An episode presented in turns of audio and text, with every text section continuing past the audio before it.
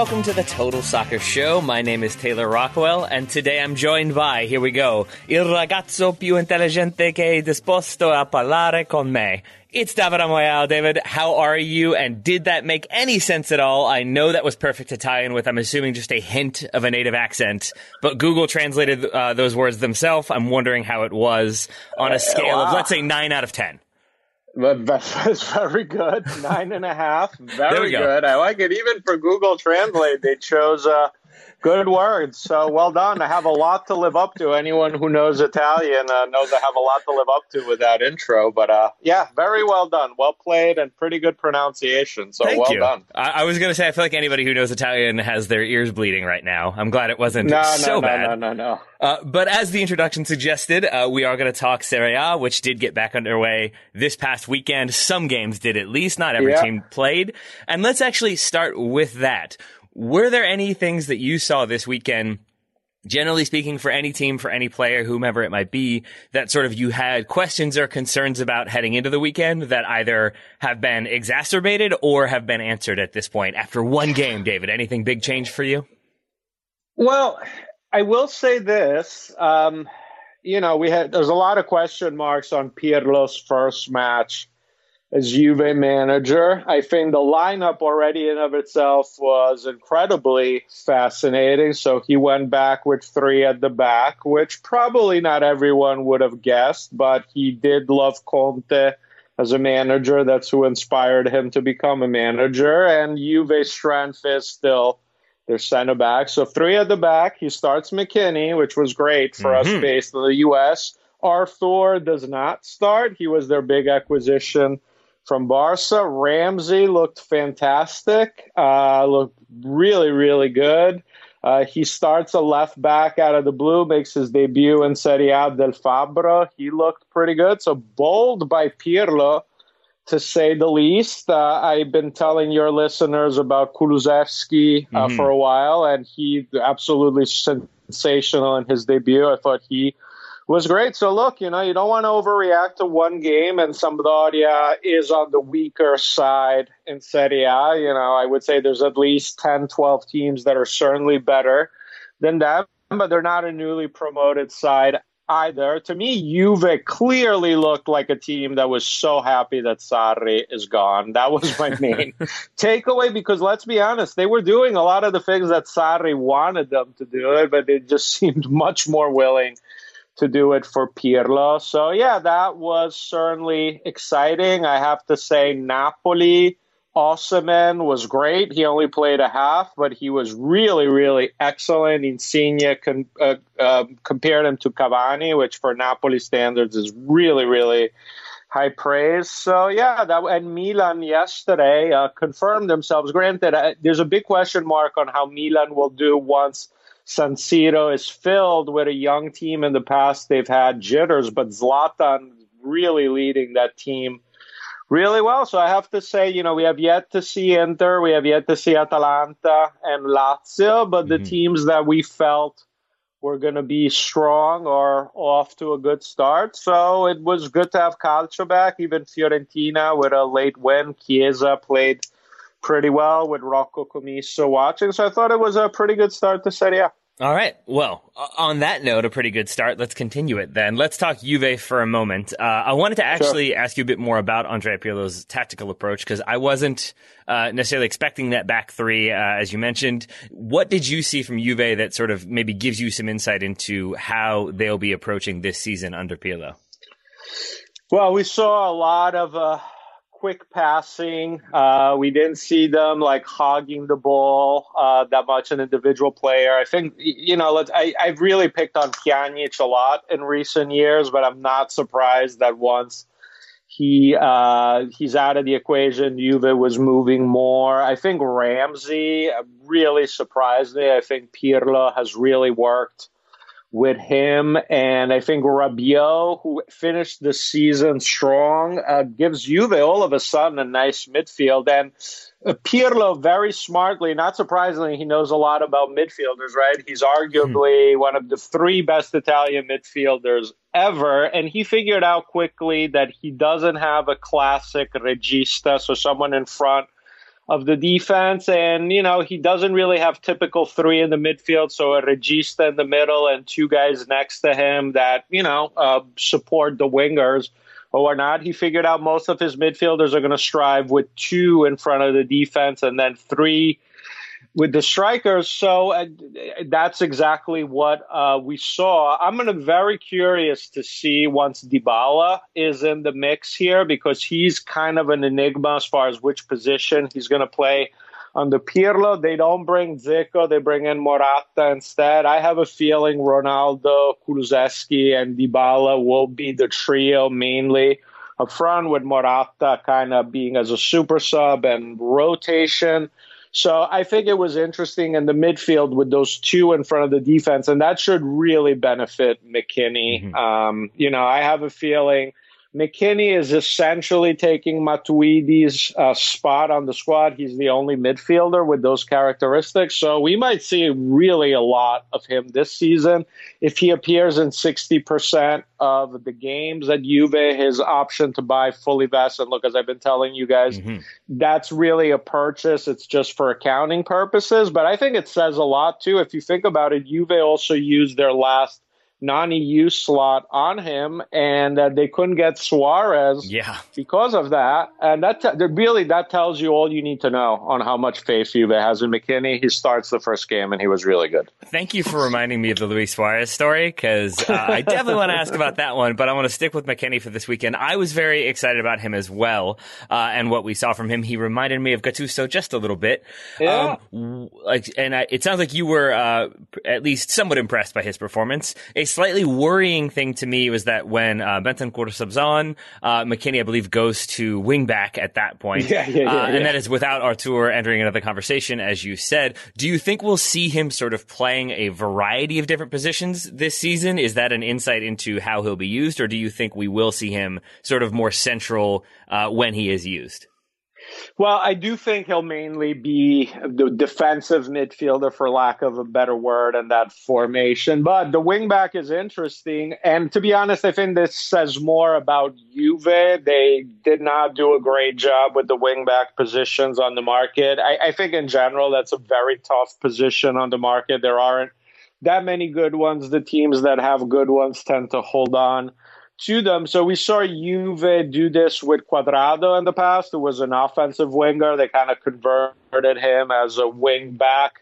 I think McKennie, it wouldn't surprise me if we see him there because he's very athletic mm-hmm. and is good defensively. But I still think when you look at the other midfielders on Juve, none of them really have a great defensive work rate. So I do think that'll be where we mainly see him. And I think we'll see a lot of them. And then, uh, so we'll see a lot of him uh, who did take that final uh, non uh, EU spot, which meant that Suarez needed to be an Italian citizen. He passed the test. We thought there was many stories about how he passed it with flying colors, how it was no problem. Now there are reports, I believe, today that they're being uh, investigated that the maybe exam was fraudulent or that it was like agreed upon questions, maybe not even that hard of questions that I think he spoke in infinitives, didn't know how to conjugate. Um, I don't like I don't know how much more you know about the situation, but I wanted to ask this: like, how frequent of a process is that that players have to sort of prove their proficiency with Italian before they can start playing in the league?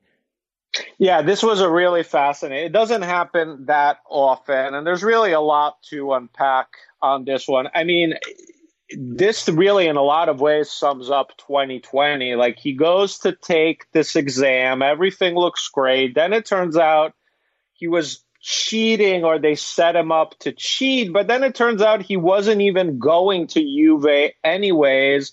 And so to me, the substantial thing is it made sense for him to have an EU passport at this stage of his career. That gives him more options. He's going, it seems like he's going Atletico Madrid. Mm-hmm now, but that definitely gives him more options in the future if he wants to stay in Europe and join a new league.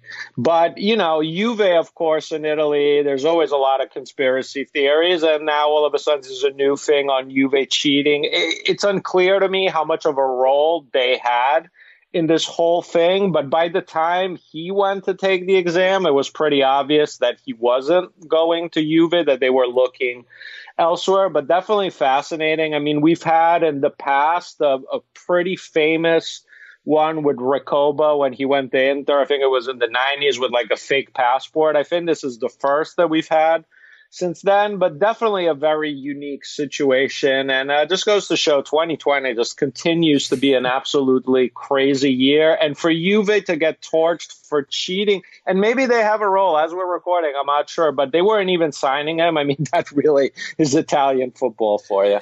It's an odd one. It's an odd year, yeah. and as you said, it was slightly odd to see uh, Gianluca Frabotta starting. Uh, he was another surprise starter this weekend, debutizing for Alex Sandro what can you tell listeners about him, and why do you think Pirlo went with him over more established options?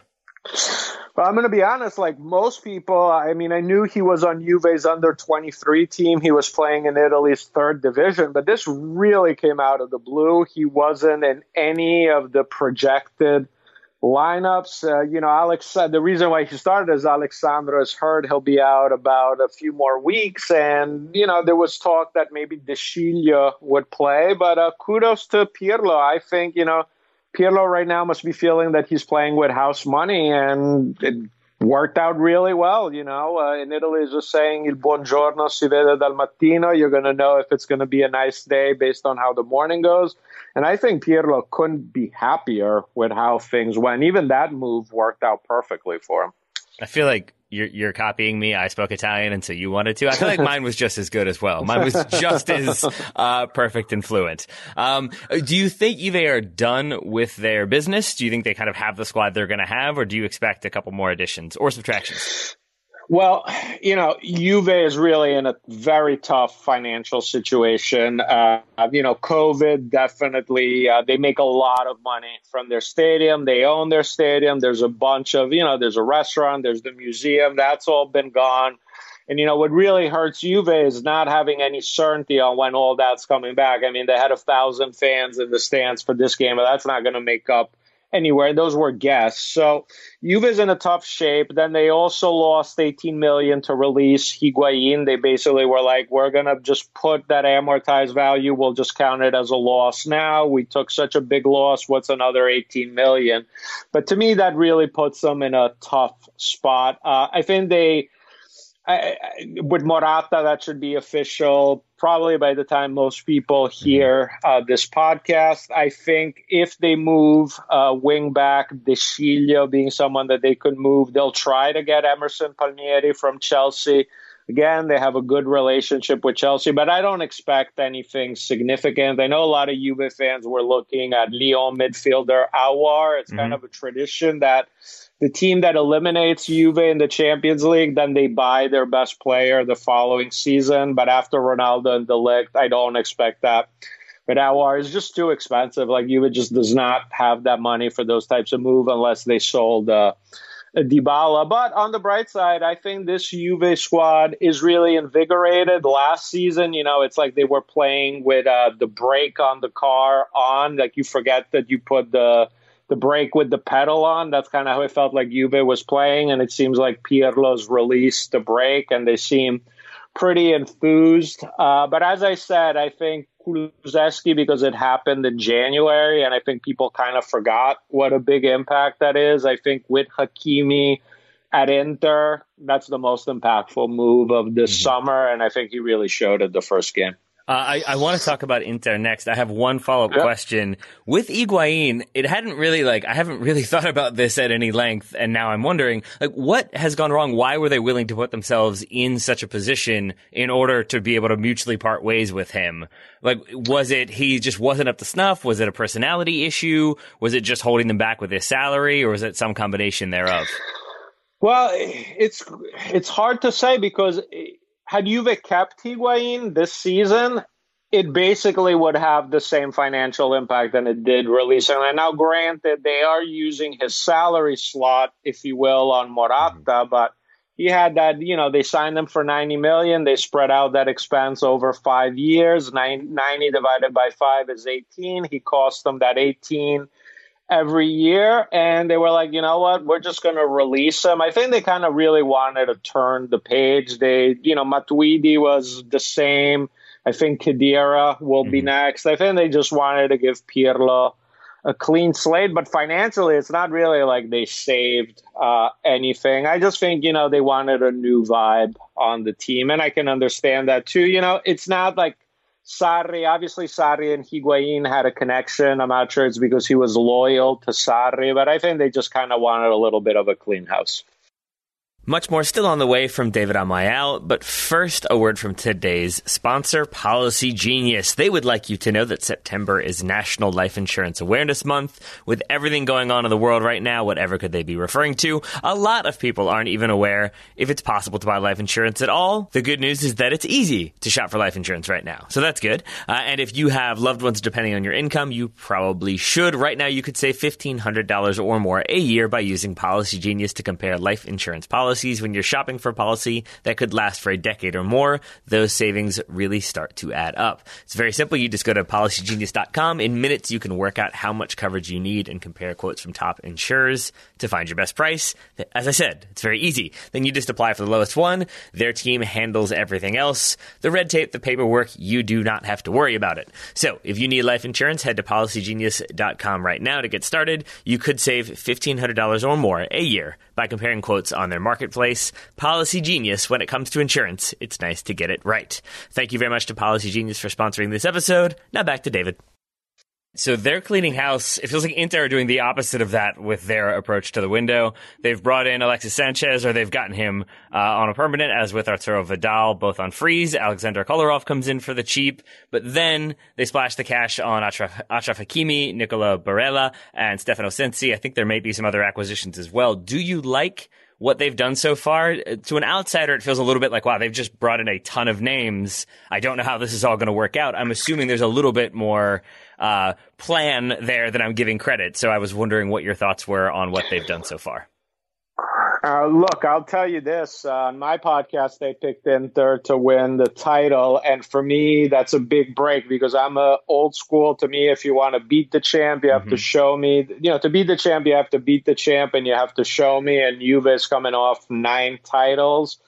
But, you know, to me, the squads are really pretty close. They are really pretty comparable. Um, coaches, though, to me, it's a huge edge for Inter. Now, granted, Pirlo, great in the debut, but I think we're really going to know what Pirlo is all about after the first loss, like after there's some difficulty. Mm-hmm. I need to see that. I know how Conte you know, there's going to be definitely some bumps in the road. There's going to be some blowouts in the media, but, you know, I can count on Conte. And I look at the squad at Inter, they are definitely going older. Like last year, Conte famously said after a loss, well, you can't expect me to win these big games when you bring players from Cagliari and Sassuolo. And he was talking about Barella and since then, those guys played really well for him, by the mm-hmm. way, which is pretty ironic. So they bring in, you know, Vidal from Barcelona, they bring in Kolarov from Roma. Those are really the opposite veterans. Conte and Vidal, obviously, really, really tight, a player that really embodies the Conte mantra, if you would. Kolarov's definitely up there in age, but he is a winner, makes a difference. He can play as a center back and a wing back as needed. Look, even Perisic might end up being quite useful for them. He had fairly significant role on the team that won the Champions League. Uh, let's see if now he can play as a winger for Conte. So I really like um, what Inter's done, and Lukaku, you know, is going to have a full season in Serie A. He arrived late in the summer. He's really comfortable there. But what I will say is for Inter, they have to win the league title. There's no way around it because they've sacrificed the opportunity to sign some great young players in Serie A to go for veterans. So, you know, they obviously had Zaniolo and they got rid of him to get Nainggolan a few years ago. So that's already bad. They had Kulusevski was there for the taking. Juve took him from under their nose in January and he looks great. We know Tonali with Inter had him locked down for months, and then Milan swooped in. Inter they decided to go more for the Vidal types, and, and then there was also Kumbulla who's going to Roma, one of the mm-hmm. best young defenders in Serie A. So to me, if Inter doesn't win the title and they are stuck, and then Conte leaves, and look, it, it, he won't be there two years from now, and they're stuck with all these players that really only make sense for Conte. That's bad. Now, is all that worth a title to end Juve's streak and to avoid them getting a 10th title? Probably. Yeah. probably is. Right. But yeah, that's a big price. If you don't do it, though, all those young players, that's going to look so bad. And we'll be talking about that for years. With all that said, I sort of completely forgot that Arturo Vidal he played with Antonio Conte at Juve, correct? Juve, yeah, that's where he right. became a star. Yeah. yeah. so that makes a, a lot more sense. Because for a minute I was like, is it because Alexis Sanchez needs a buddy? Like now that makes a lot more sense. That if there is that familiarity, the one player that we haven't talked about that is still at Inter, and I don't quite know what's going to happen with him, is Christian Eriksen. Uh, he went from yeah. world class attacking threat at Spurs to want away midfielder at Spurs to substitute at Inter. Now, from what I read uh, today, Tuesday, he's being linked with like possible swap deals because Inter are trying to get N'Golo Kante. That feels like a pretty dramatic sort of fall from grace, such as it was. What is the issue with him? Why isn't it working out for him at Inter as far as you've seen? Yeah, it's a tough one because Eriksen, when Calcio came back after the break because of COVID, he actually looked good. The first two weeks, we were like, oh, wow, the break was good. Conte figured out how to put him. And then he was just getting benched all the time and he was coming in at the 88th minute you know, Conte called them soft in the media. He made a joke on Inter doing his introduction a La Scala, which is where they play classical music in the theater in Milan, made a joke about that, was essentially calling him soft, saying, you know, this isn't the Premier League. Here in Italy, people are tough and you need to toughen up. So it's an odd situation, and Eriksen always kind of had an odd fit in Conte's system. There's really not kind of a trequartista behind the strikers. I always felt ultimately he would end up playing the Pirlo role, like in front of the defense, uh, and essentially replacing Brozovic, who they can sell and make a profit on. But they will try to get Kante. I think it'll be really hard because Chelsea want a ton of money for him. I think they would have to sell Brozovic and Eriksen to raise the money. That will be tough. My guess is Eriksen stays. The deadline is October 5th, and they see at least through January to see what happens there. Uh, I think, too, for Inter recruitment of other players down the road, this could hurt them, giving up on him that fast. And also, when he played, he really wasn't that bad. But he really is like him and Arturo Vidal really couldn't be more different type of players, and it's not surprising that Conte is more attracted to the Vidal types. All right, yeah, that that makes a lot more sense to me. Uh, so that is clear. The final thing that I remain sort of confused by when it comes to uh, to Inter, like I'm not the smartest person. I wouldn't say I'm the dumbest either. I still cannot figure out uh, Andrea Pinomontis, Pinomontis, excuse me, transfer Pinamonti. history. Yeah, what, what's going on there? Because he was like oh, Inter, okay. Genoa, Genoa, Inter. It seems uh, like yeah, yeah. strange back and forth there.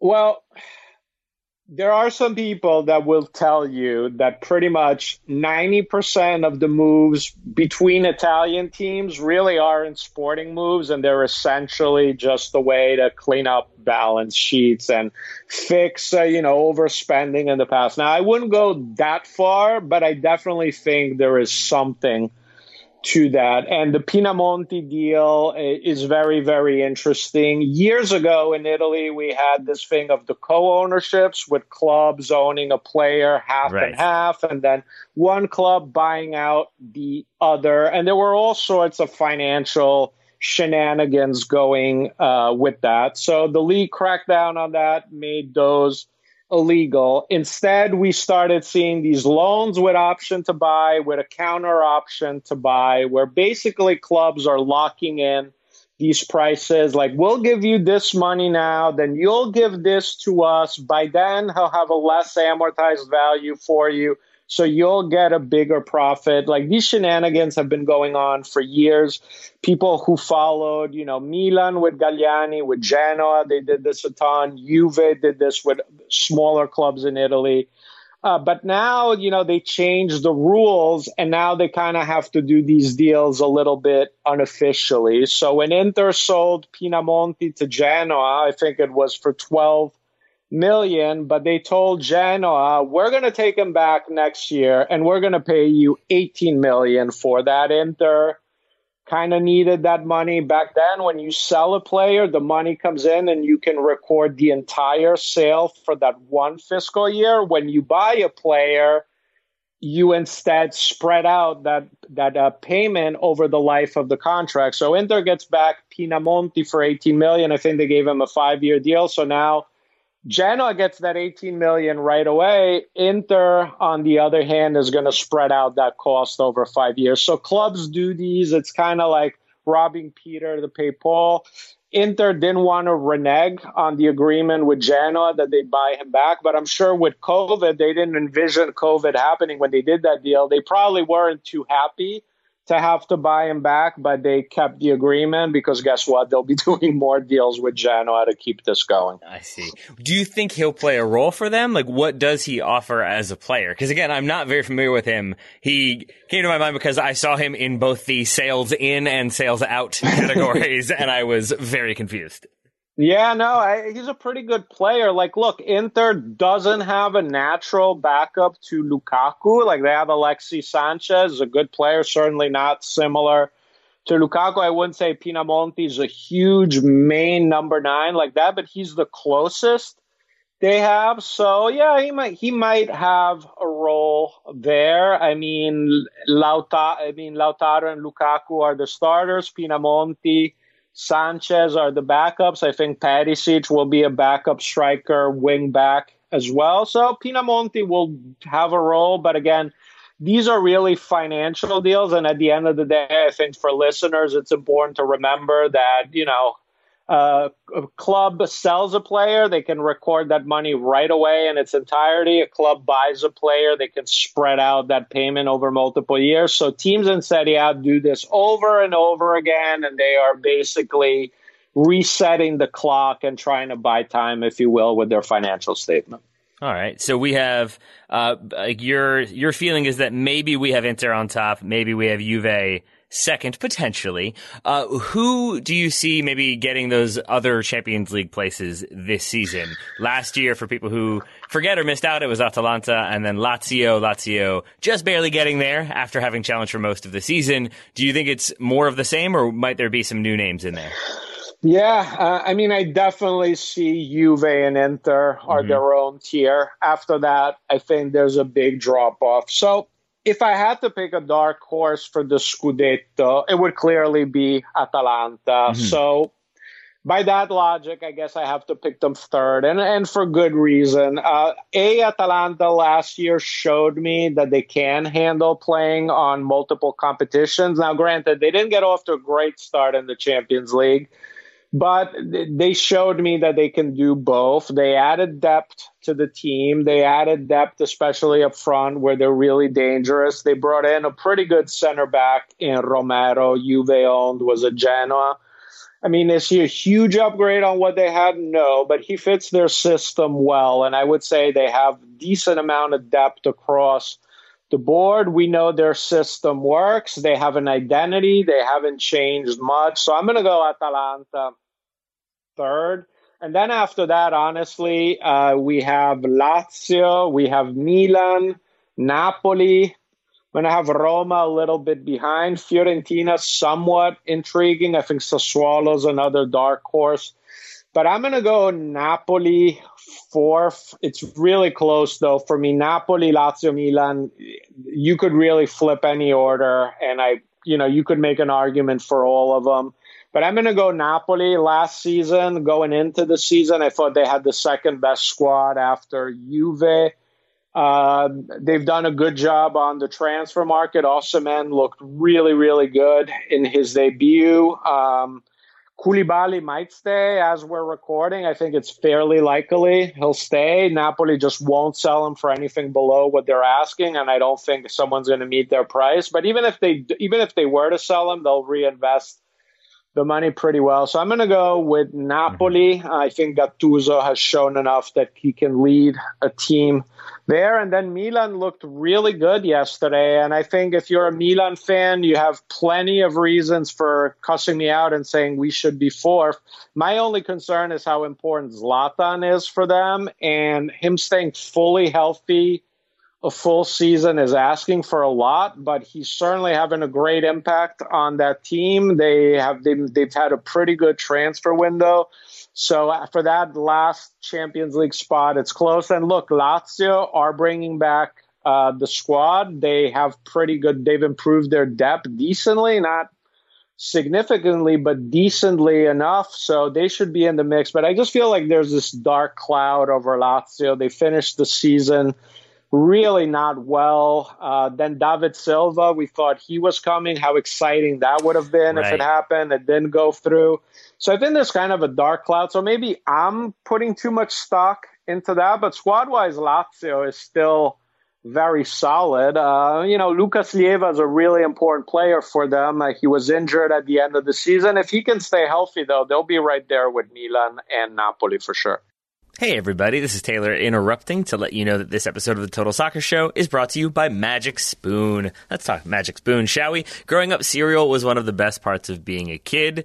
That is definitely true, and I was always very jealous of the uh, the brightly colored, completely non-natural cereals that were basically sugar that you then poured milk on top of. My family less so, but I do still love cereal in the morning. I just don't love the sugars, the carbs, the feeling that I have to add a bunch of fruit to it to somehow make it healthy or a more well balanced breakfast, as I think they said when we were kids. But this is why Magic Spoon is great because they offer four different flavors cocoa, fruity, frosted, and blueberry. But those options have zero sugar, 11 grams of protein, and three net grams of carbs each serving. They're keto friendly, gluten free, grain free, soy free, low carb, GMO free, and yet they still exist. That feels like it should just be air they're describing, but there's actually a substance there. It's pretty incredible. So if you're trying to cut down on carbs, sugar, unhealthy food, what have you, uh, then this is a very nice way to do that and still get your morning off to to a good start. You can go to magicspoon.com slash TSS to grab a variety pack and try it today. Be sure to use our promo code TSS at checkout to get free shipping. TSS stands for Total Soccer Show. Not sure if you figured that out.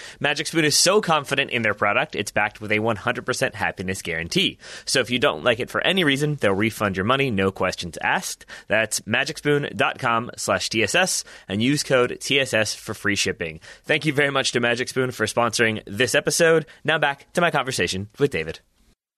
Uh, let's stick with Lazio for a moment. I am sort of yeah. with you. Obviously, you are the expert. My like understanding and memory of last season was basically Lazio are in that conversation for a good long while. Then they kind of fall off due to uh, fixture congestion, injury concerns, yep. and a lack of depth. Those all feel like they're going to be issues this time round. So I am with you in feeling less optimistic about Lazio's chances. But you mentioned they have improved. They have gotten a little more depth. Who are the kind of important additions there, and where do you think they factor in this sure. season?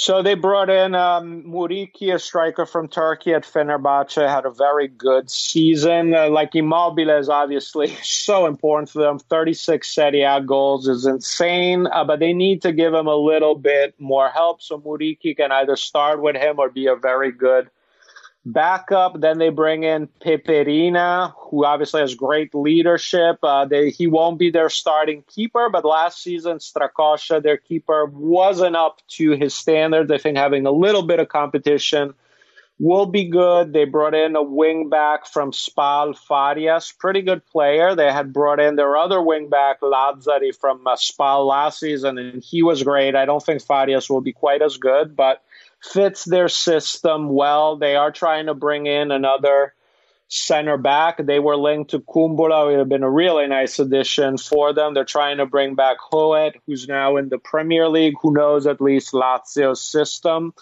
And look, at the end of the day, you know, I always look at the five best players on each team. You can make a case Lazio has as good a top five as really pretty much anyone in Serie A, you have Milinkovic Savic, you have Immobile, you have Luis Alberto, who led the league in assist, was sensational. You have Lucas Leiva, again, who's coming off injury, and Acerbi, their center back, who's really good, plays regularly for Italy when Chiellini is out. I mean, you take those five guys, I would take them really up against anyone in Serie A. So now hopefully their depth is improved. And look, they have the same manager. They've had it for a long time. They know what to do. So uh, maybe they'll surprise us in a positive way.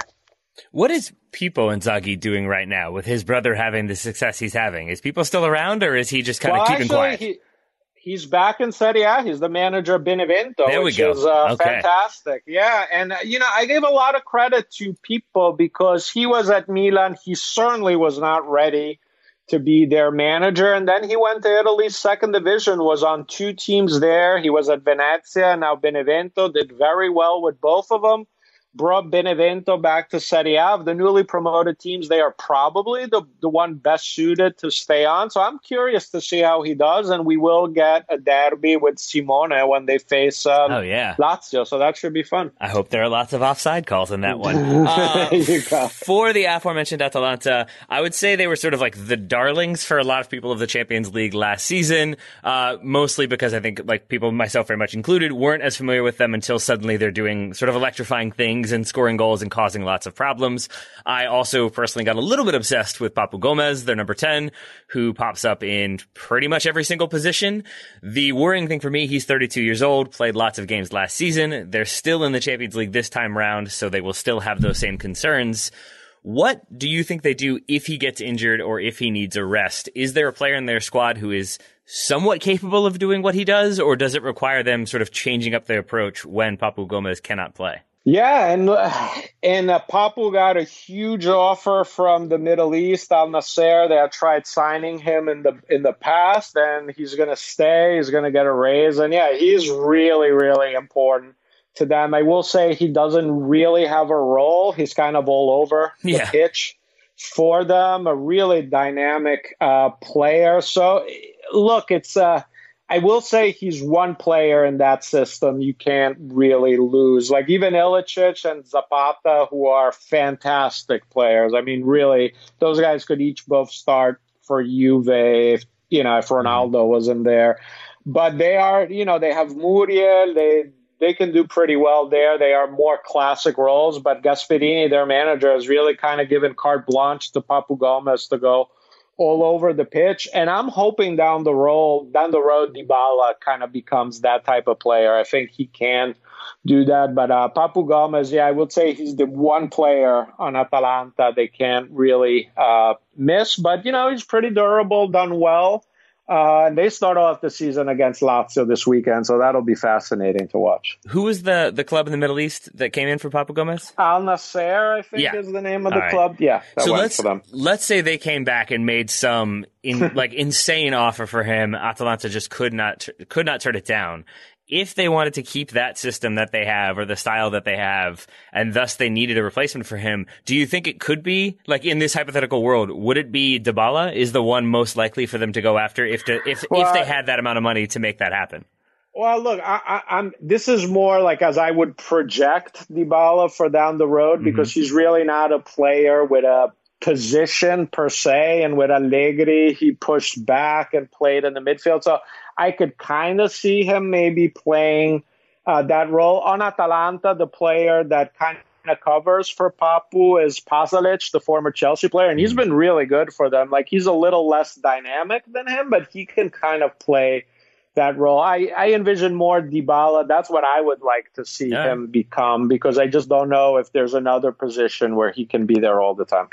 And you mentioned uh, Ilicic earlier. I don't want to be indelicate, but can you talk us through sort of what happened with Joseph Ilicic at, after the restart, or like I guess during the shutdown and then the restart? There were lots of rumors, some speculation. I was hoping you could sort of explain what happened and then what his present status is. Well, it seems that you know he went back home in Slovenia, I think, and uh, found his wife with someone else. Mhm. That's what seems to be uh, the root cause of his issues, and he didn't take it well, and he's had a suffer suffered a bout of depression. That seems to have been the case, but he is back training with the team. I don't think Yeah. he'll start against Inter, but I do think we can say that we can expect him back on the team. Uh, they do have a nice front line because they added Miranchuk, who did well in the Champions League. I think he scored twice against Juve when he faced them. So they have another option there. We know they have Luis Muriel, had 18 goals off the bench, but Ilicic really can be a difference maker because he's the most creative, probably the most creative player in Serie A, period.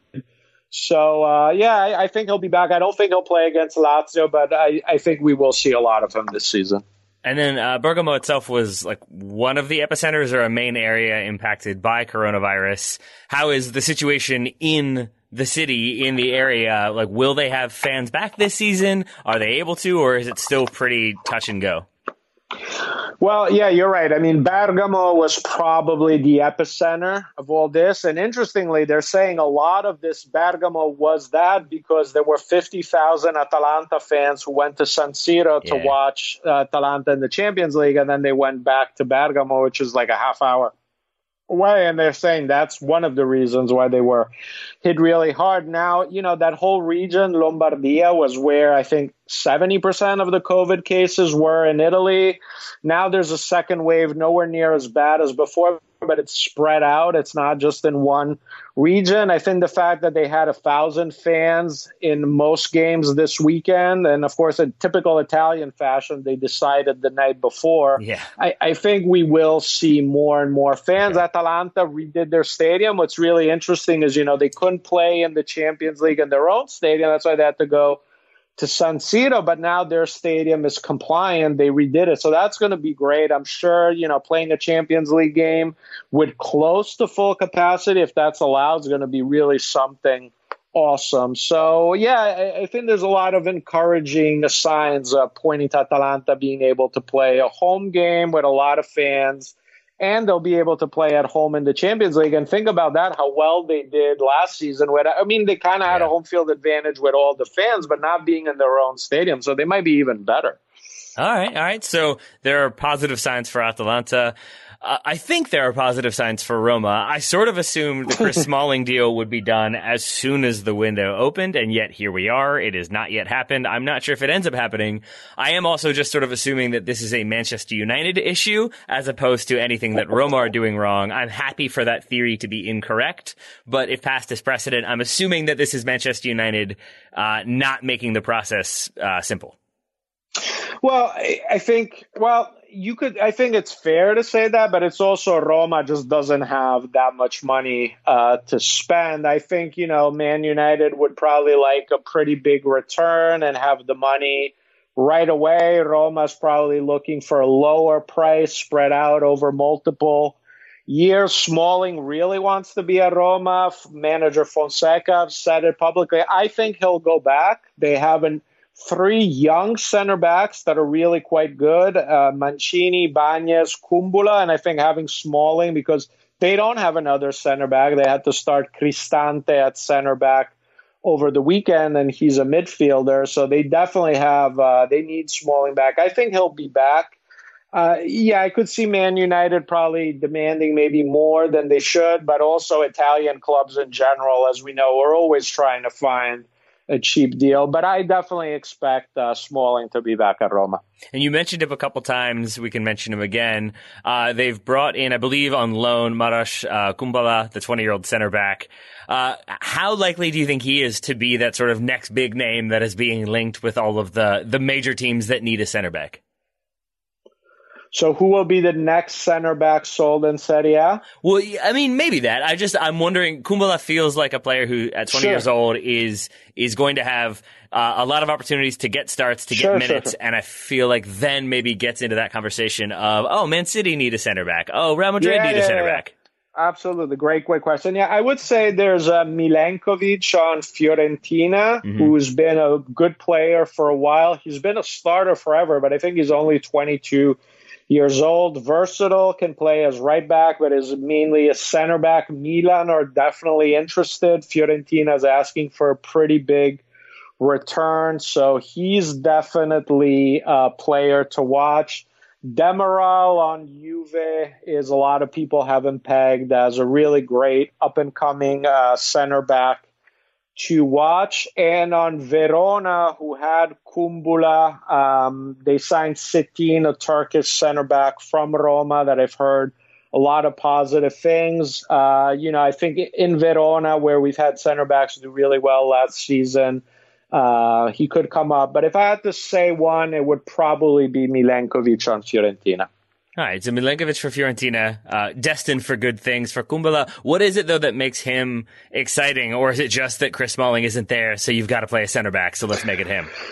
Well, what I like about Kumbulla is he's a very elegant defender. He kind of reminds me a little bit of Barzagli at Juve, mm-hmm. just, you know, not a brute force, just always at the right place at the right time. Uh, plays again, kind of with that elegant style. I think Kumbulla is going to be a center back for a top, top team for a very long time. There are others where, you know, and he's good with his feet too. So uh, I could definitely see, you know, Kumbulla on a Juve or Inter or on a Real Madrid or Barcelona in the next few years. And, you know, he was the leader of Verona's defense at 19, the first season in Serie A, really showed a lot, was kind of leading that line really impressive player. And I think him going to Roma is a really, really good spot for him. They play a similar system and they develop players. They've sold players really well. So, yeah, I think this is a very good place for him. It also seems, I, again, I think I should be upfront and say I am sort of a nominal Roma fan. Uh, it seems like a smart window from them. Uh, they got a lot of money for a player in Patrick Schick that wasn't really in their plans yeah. anymore. They brought in Pedro on a free. They made Mkhitaryan permanent. Then they splashed that cash on a couple of names we've mentioned, including Carlos Perez from, or Carlos Perez from Barcelona. Do you like the window they've had, or do they still need to strengthen aside from Chris Smalling? No, I, I, do like their window. And, you know, let's look at Roma, and I think we have to account for the fact Zaniolo will miss the vast majority right. of the season, and Serie A as a whole is very strong. Uh, I think even with a healthy Zaniolo, it would have been hard for Roma to, uh, you know, crack the top four. But I think this makes sense. They got rid of Kolarov. They were open to moving Dzeko. It sounds like he'll stay.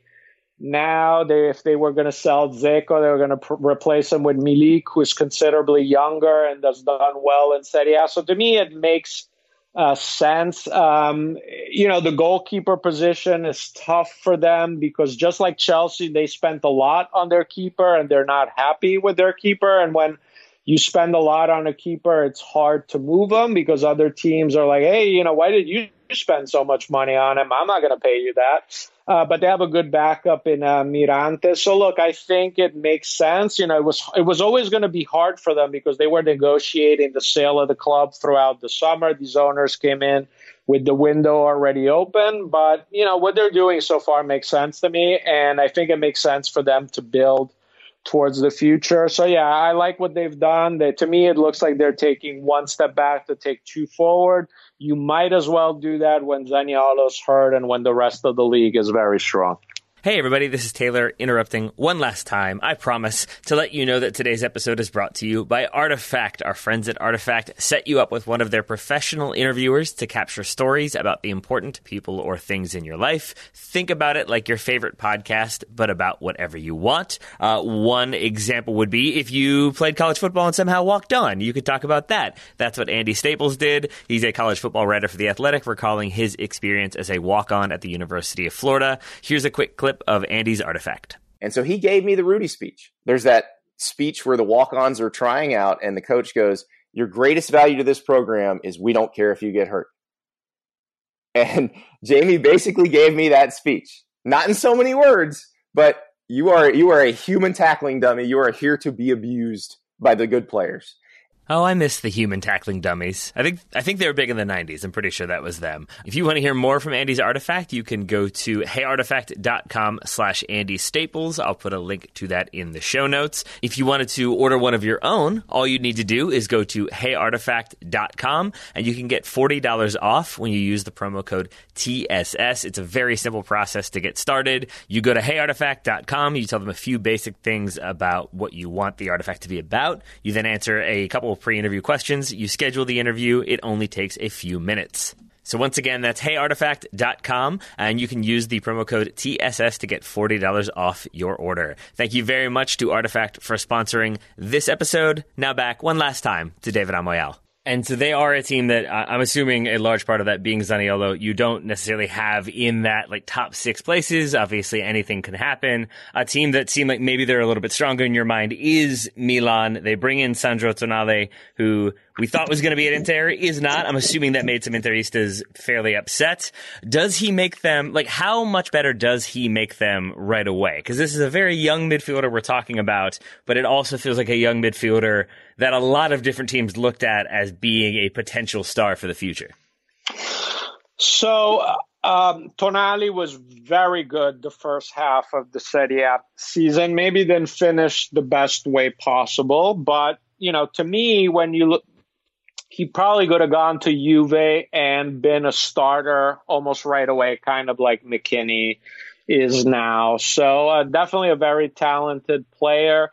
Uh, at Inter, you know, having him with Barella, Sensi, been a lot of shorter midfielders with not a lot of experience. I think it would have been great long term, but I can understand how for this season they're like, you know what, Vidal probably gives us a better chance at mm-hmm. the title. So I can understand there. For Milan, makes a lot of sense. They have a young core. We know the Elliott Fund, who owns Milan, kind of has this idea they want young players that either are going to become building blocks at Milan or what will have a resale value down the road. They got Tonali on a loan with option to buy, fairly good value on that deal.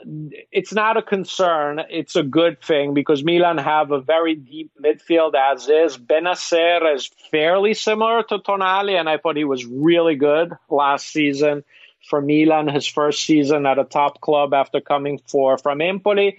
Bennacer and Kessie played so well together with, and in the two midfielders in front of the defense. So Tonali is going to have to rotate with them. But look, uh, if Milan's not gonna Milan's not gonna throw in the Europa League. They always represent Italy and Europe. They take pride in that. So you need depth. And look, they have a great core to grow with. They have Donnarumma, they have Tonali, they have Romagnoli, who's still young. They have Leao. So they have a nice core, uh, and I think their midfield looks really strong. They also could almost very likely going to bring back Bakayoko from Chelsea. Was great and Milan. So all of a sudden, you have a very deep midfield with quality, and you add Bakayoko to that. If you told me Milan has the best midfield in Serie A, I mean, you can certainly make a case for that. So I like that move. Like maybe Tonali isn't going to be a constant starter right away. There's also a lot of hype on him, and that's maybe not the worst thing. But a great move for Milan, good for them long term. Tonali wanted to stay in Italy. So I think everyone won here. But now, if Inter does not win the title, that'll be another player that's going to be thrown in their face. And Milan fans will certainly enjoy that. So there's something to be said about that. Uh, but as you mentioned, Zlatan, the the main threat, doing a good job of sort of leading the team. What happens if he needs a rest? If he is unavailable, I, I don't know. Like my familiarity with Milan is such that the names that are on that squad that I do recognize are not replacements for Zlatan. Who can play there? Who can get the goals if he can't go? Yeah, no, it's a great question, and that is an issue at Milan. They don't have a classic other number nine that can just come in and replace Zlatan. They would probably have Rebic play as that striker. He's more on the wing there. They also have Leao, who showed some flashes, who can play in that role. But I think at that point, kind of their formation and their identity changes a little bit. Like, you know, they kind of all funnel into Zlatan. So it's both good and bad. I think it's great that they kept him because I think he's really rubbing off on the young players. And when he talks, he's essentially talking like he's the manager of the team, and that's great. So his influence will be felt. You know, even say he gets injured, but Milan is in trouble. If he misses a month or six weeks, it's going to be hard. They're going to have to move some pieces around because they don't have a natural uh, backup for him. You know, they also have limited resources. I think on the market, they'd rather bring in another center back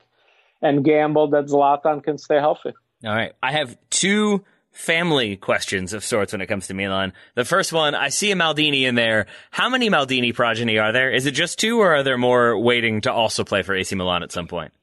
So there's Daniele. I'm not sure if the. I, I think he has another son, but uh, yeah, I mean uh, Daniele, his son, uh, is on the squad now. He hasn't been loaned out. He makes a decent salary too. But hey, you know, the Maldini family tree at Milan has always paid a ton of dividends. Yeah. Uh, Maldini's father was the captain of the team that won the yeah, first Champions right. League. So, yeah, uh, great. I mean, I know of Daniele. I'm not sure if there's more. Uh, Daniele could, I mean, I doubt he'd be the backup to Zlatan if he's out hurt, but we might uh, see uh, more of him. It was interesting that they kept him on the squad, but, you know, we know in Italy, uh, uh, uh, parochialism and families are really important. But look, Maldini Paolo has done such a good job as the sporting director this summer that I think we can give him a break with his son. Uh, I, I, I agree. I looked it up. Uh, Christian Maldini is also there. He was with Milan until 2016 as a youth player. Now with Pro Sesto. I have no Ah, idea okay. where that team is.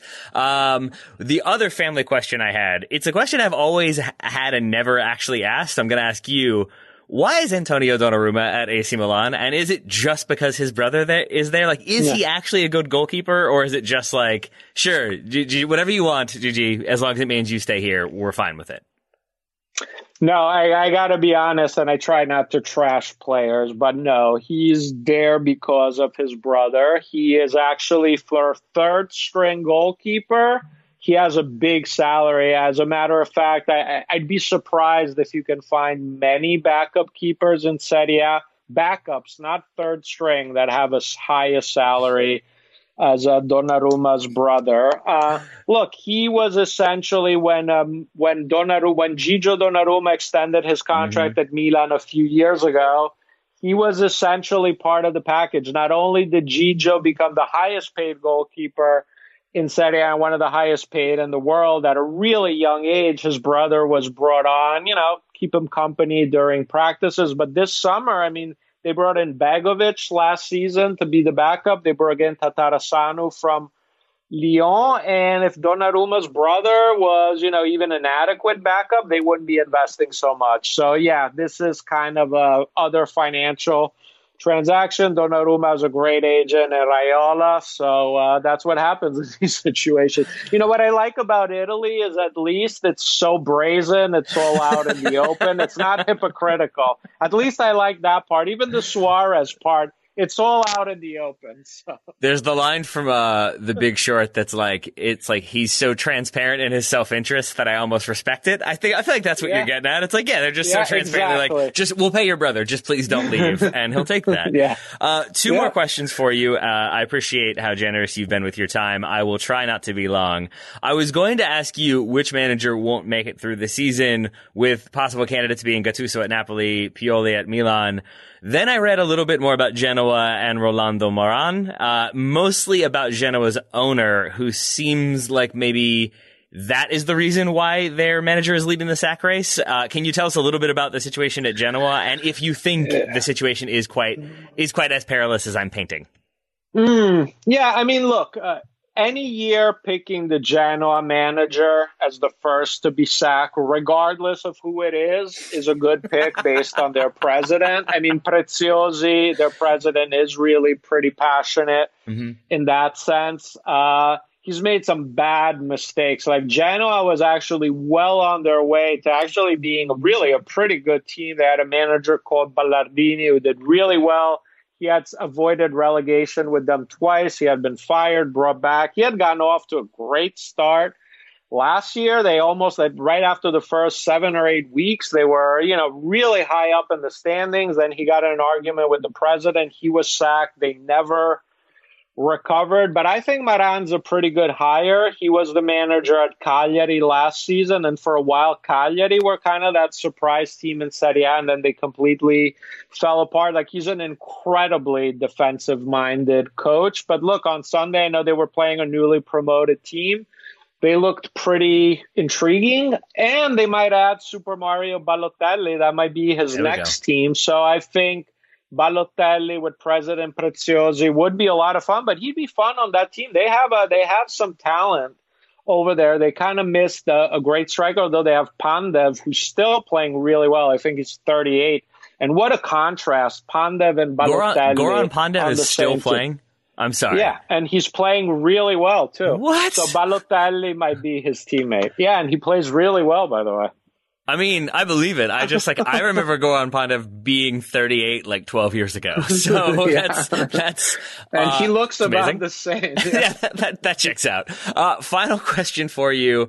Uh, we've talked about a few teams in the league. Which teams that we haven't yet discussed or discussed at length do you think will be noteworthy or interesting this season, either from a positive, they could take us by surprise, or they might have one electrifying player, or for negative reasons, like they're not going to win many points, they could be historically bad, or they're just going to be like train wreck reasons for watching them?